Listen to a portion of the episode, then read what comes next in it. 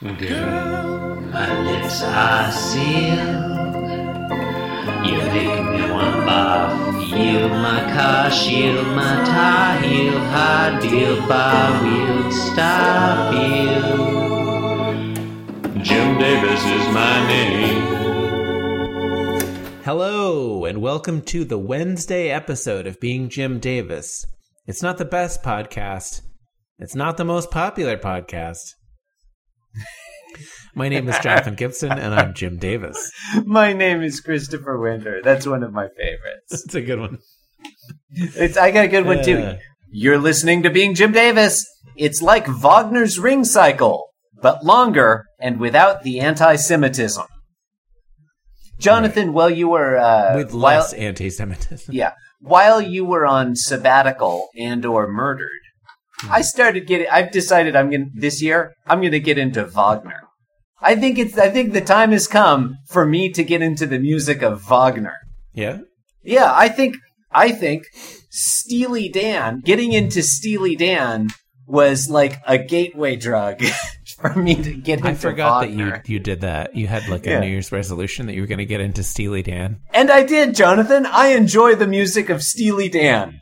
All Look, right. yeah, several of their albums, Asia, obviously, but a, a lot of the others Is that how as you well. say it? Asia? Apparently, that is how you say it. Yeah, yeah. But they've got a lot of great songs. It's Kid like, Charlemagne, uh-huh. that's a great. I mean, if only. Uh, if only, Jonathan. If only. Um, they've got a lot of great songs. I, you know, I said to myself the other day, I'm going to get into Fleetwood Mac because I'd never really listened to Fleetwood Uh-huh. Mac. Sure. Why? Why wouldn't you? And Uh-huh. I, I, I saw some article, or no, I was listening to a podcast that was like talking about how great Mhm. that one album was. Yeah. Yeah. Which one? listen- that one.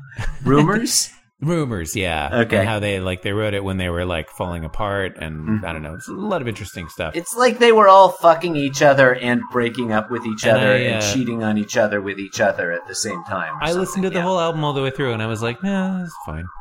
I'm not. I look. It's just fine.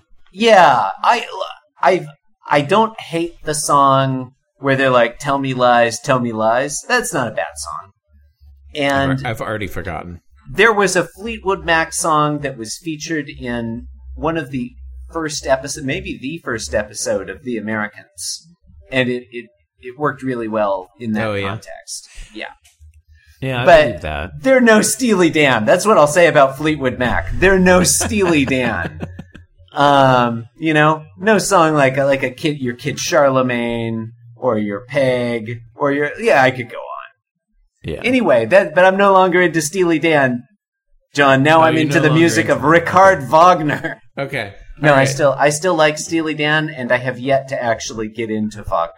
I've just made the decision that it's finally time for me to get into Wagner. I mean, you talk about Wagner em- uh, uh, enough. I think it's Wagner- finally time. It's finally time for me to get into it. Wagner you know? comes up on the podcast with some regularity. Like, I love referencing the Tristan chord. you know, we never. Yeah. I love referencing Tristan und Isolde. Sure, Yeah. you know Götterdämmerung. I like saying that. Yeah. you know, we never talk about Mahler. Maybe it's time to talk about Mahler. I'm jumping straight to Wagner, baby. All right. Um, Garfield is leaning against a fishbowl and he's Uh-huh. regarding it and he thinks a lot of people don't like fish. You can't hug them. Sure. You can't take them for a walk on a leash. Panel two. They have no sense of humor, and all they do is eat and sleep. Do fish sleep? I don't even know if science has determined that. Wow. And then panel three, he, he's looking at us. His eyes are wide, and he sa he thinks, "Wait a minute! I just described me." It's weird that one of the descriptors is they have no sense of humor. Because in the real human world of pets, no pets have a sense of humor. Like, I love cats and dogs and other pets, but I don't think in the actual world I would describe our dog George McFly as having a well well developed sense of humor.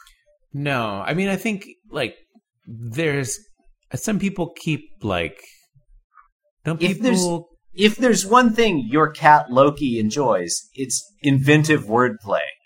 Yeah, it's a good Rodney Dangerfield one line. it's true.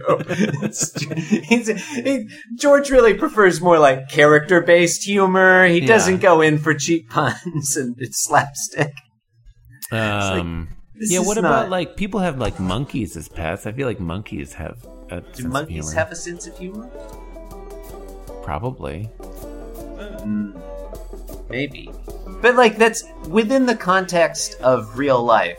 That's a Hmm. weird it's a weird thing for him to say about fish specifically. But within the context of the strip, Garfield does have a sense of humor. Yeah. It's just it's a weird choice in both It's contexts. weird. Yeah. I you feel like you could have uh, could have maybe come up with a different example. There's a lot of possibilities. Yeah. Yeah. Like they're orange. Thank you and good night. Thank you and good night. I forgot that I was going to get into Wagner. Thank you for reminding me.